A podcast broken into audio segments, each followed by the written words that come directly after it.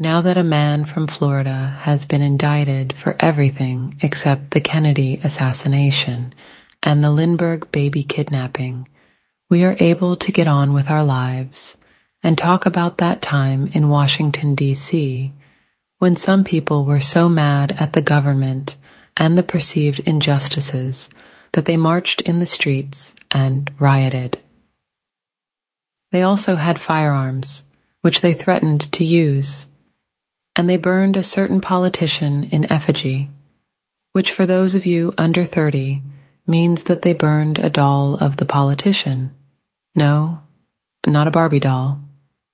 Usually it was a full-sized, well, effigy of the offending person.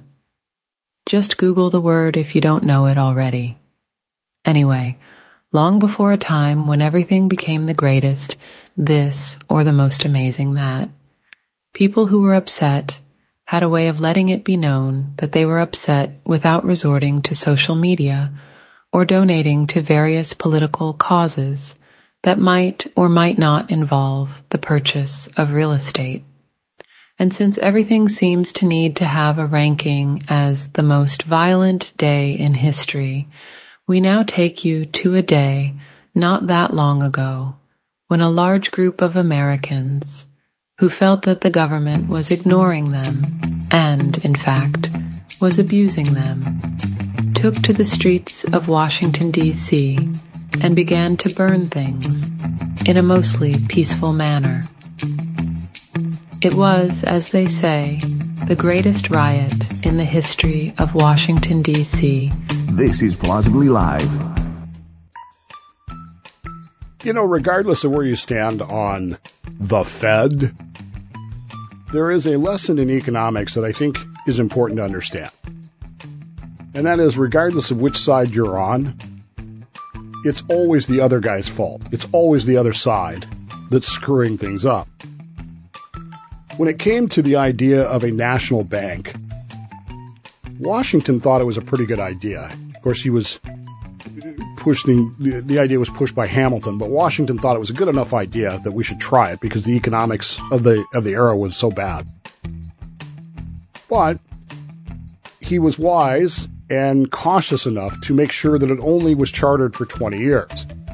So the Bank of the United States, first bank in the United States, was only chartered for 20 years, and it expired. And then the War of 1812 came along. The War of 1812 messed things up bad economically. So bad that Congress said, you know what? This worked before, let's do it again. And so they is- issued the charter for the second U.S. bank in 1816 and set it to expire in 1836. Hopefully that'll be enough time to recover financially. Time passes. Andrew Jackson becomes the president of the United States. They go to recharter the bank, and Andrew Jackson, famously opposed to the National Bank, said, no, we're not rechartering this bank. And they didn't. In the Senate, one of the leading senators, a guy by the name of John Tyler, was livid. He was a Whig. He was one of the leading Whigs. The Whigs were the opposition party to the Democrats, Andrew Jackson's party. And Tyler declared that Jackson's veto of the second U.S. bank was a quote, abuse of power, unquote. Was it an impeachable offense? Well, nobody was going to impeach Jackson, but, you know, the, the thinking was he won't be president forever, so let's see what happens. Unfortunately for the Whigs, Martin Van Buren, a Democrat, practically handpicked by Jackson, was re was elected uh, again, and in, in the election of 1836. And in 1837, he too vetoed the charter for the for the second U.S. Bank. So now you've got Democrats vetoing the charter. You've got the Whigs who are screaming. The economy is in the tank because of the panic of 1837. Now, this is not an economics podcast, and I got to be clear about that. But the panic of 1837 was one of the worst financial crises this nation has ever faced. Banks were collapsing, unemployment was through the roof, businesses were under, and of course everybody was blaming everybody else. Van Buren blamed, actually blamed Jackson for it. The Whigs blamed Van Buren and Jackson, and they, they were particularly upset about the lack of a bank, U.S. bank, for the issues.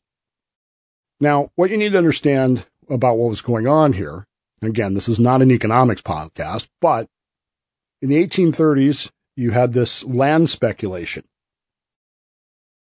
Credit was very easy because there was no centralized banking system, so credit was very easy to get. People were buying up land very cheaply as the country expanded westward and planning to resell it at a great profit later on. But when Jackson closed the second or the first US bank and started moving stuff around, he decentralized the banking structure.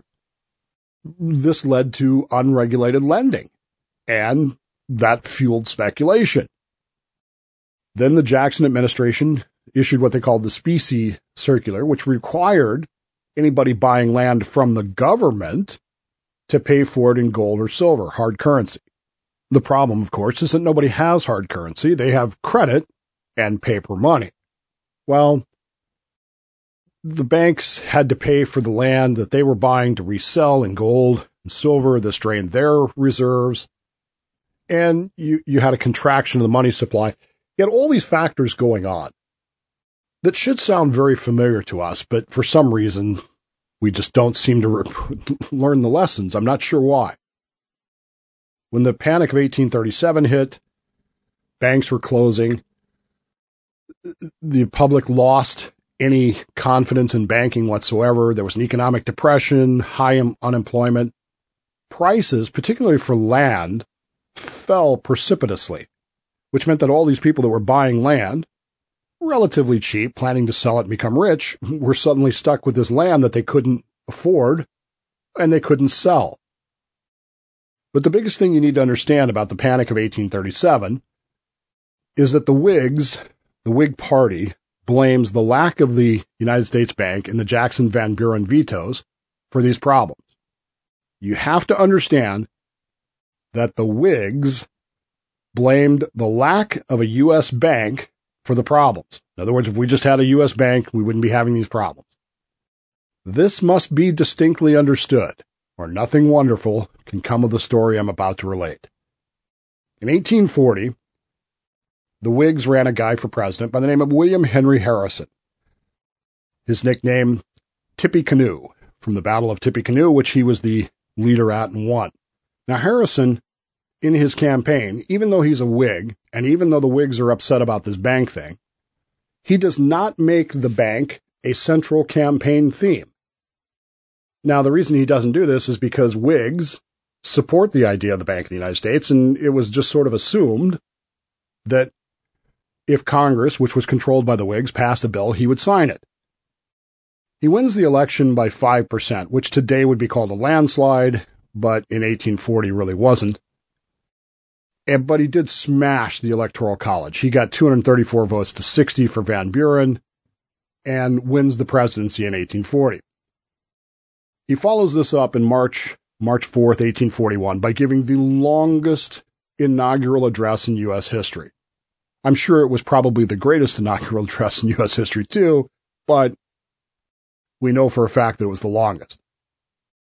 We also know that it was a very rainy and cold day in Washington, D.C., and we know that Harrison did not wear a coat or a hat standing out there in the rainy day, delivering the longest and probably greatest speech in American history.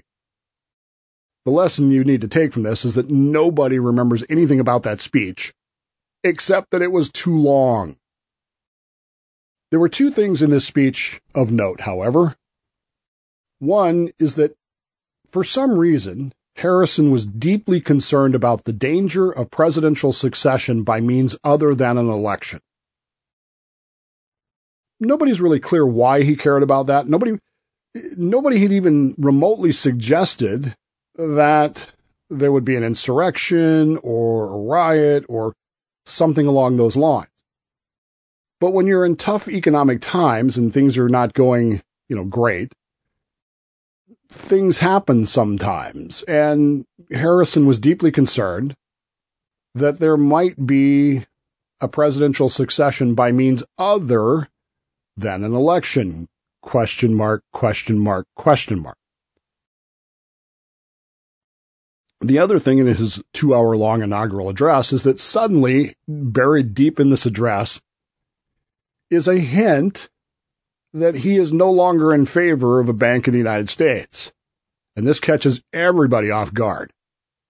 He does advocate for a strong currency based on gold and silver, but but suddenly it's not clear that he's going to sign this bill when the Whig Congress passes it. It's it's people are like, did, did we hear that right? And of course, this was in the day before videos and recordings and internet, so maybe we heard it right. And did he really say that?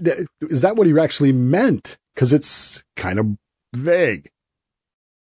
32 days later, William Henry Harrison, Tippecanoe, died. And the weird thing about that is nobody, and I mean no one, had a clue as to what was supposed to happen next. What do I mean? When the president dies, who becomes the president? I see your hands. I hear your, I hear what you're saying. But in 1841, it was not clear that the vice president became the president. In fact, it was so vague and unclear. Go back and read the Constitution as originally written. And it is not clear that the vice president becomes the president. In fact, there's a lot of anger, there's a lot of debate, a lot of maneuvering amongst the leading politicians of the day, people like Henry Clay, who who believe that they should be president, not not the vice president. The vice president has no has no claim on the presidency. This is the arguments they're making.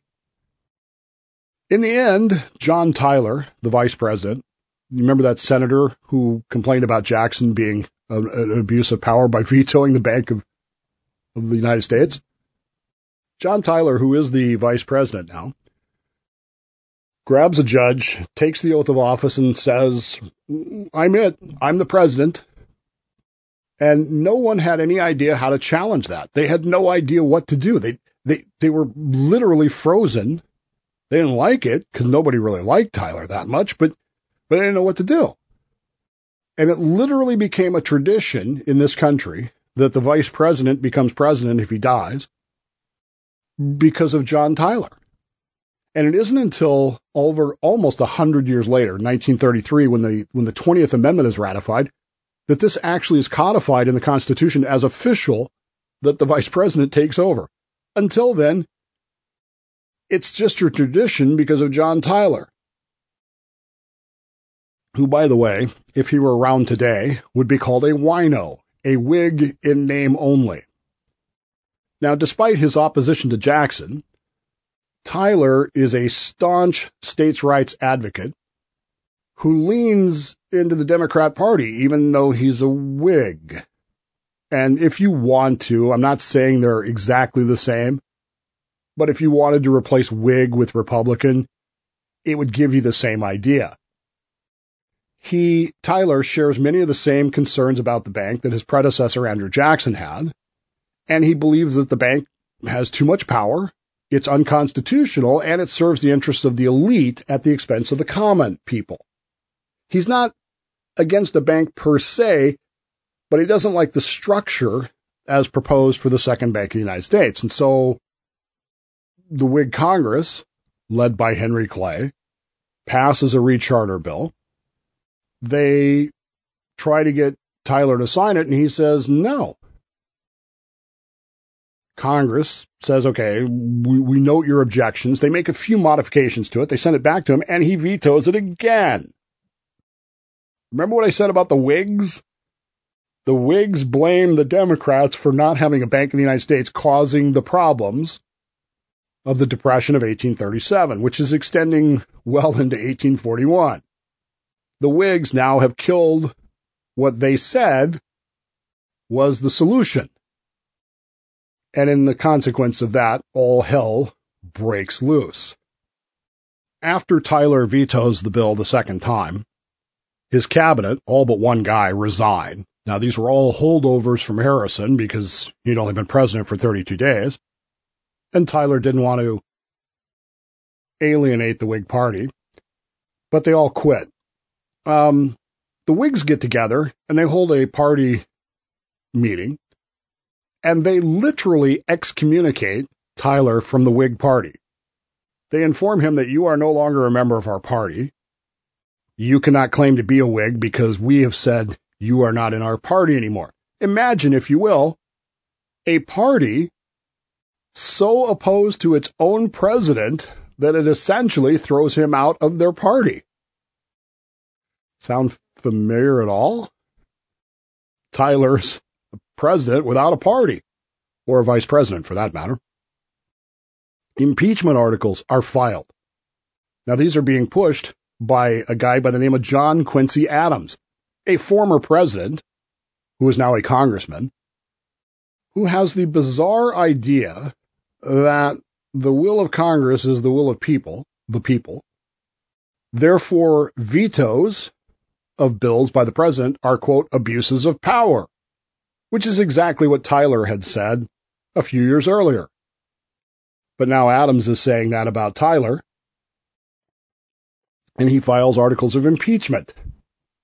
Cooler heads are going to prevail. Uh, Congress sits down in their meetings and they realize that how do we get around the fact that the Constitution, which does not say that the vice president becomes president, does say that the president can veto bills?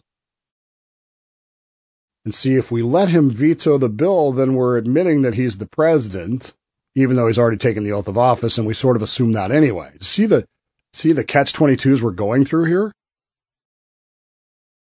They realize that they're not going to be able to impeach him for this, even though they'd like to. But the second problem they have is if they impeach him, who becomes president? Because again, it's 1841, and nobody has thought this through yet. And on August 16th, 1841, congressmen who are furious about this, bankers who are furious about this, political elites, Whigs are really mad. And they take to the streets late in the afternoon of August 16th, 1841. And in what can only be described as the greatest protest of all time, certainly in Washington, D.C., they march to the White House. And along the way, they're shooting their guns. They're beating up people who disagree with them. They're looting businesses. They're destroying property. And they're burning stuff, including multiple effigies of John Tyler. You know, a mostly peaceful protest over the fact that John Tyler has vetoed the second bank in the United States. People at the time noted that it was the most violent day in the history of Washington, D.C. And oddly, today, you can hardly find anything about it at all except for occasional references here and there, mostly referring to it as the greatest riot of ever in Washington, D.C. No one wants to remember this at all. The newspaper editorial pages of the day are full of really fun to read and invective filled editorials about why John Tyler is basically Satan and, you know, tall, dark haired man bad, I guess. And they don't, they're, they're just going to get rid of him. They don't, uh, they don't like him. And in short, it becomes the greatest riot in all time uh, in Washington, D.C. Well, you know, until another partyless POTUS will come along and we need the political expediency of having another greatest riot in the history of Washington, D.C. It's these little things that we don't know about because, in the end, they're not necessarily what we're being told that they are. And at the end of the day, these riots really didn't accomplish much of anything. But I guess they let people vent out somewhat. And at the end of the day, John Tyler is a forgotten footnote of history. And my supposition is that a hundred years from now, more than a hundred years from now, most of what we're going through today will also be a forgotten footnote of history that econom- economists will look at and go, well, on the one hand, they could have done this. On the other hand, they could have done that. It's kind of the opposite now, right? Now we have a strong centralized banking system and it's screwing things up. And so all the people who are Jacksonian are saying, see, it's screwing everything up. But back then they were saying, see, it was the loose management that was the deregulation that was screwing things up, and we need strong management. I guess the big lesson is it's always the economy. Is the economy stupid? And it's always the other guy's fault.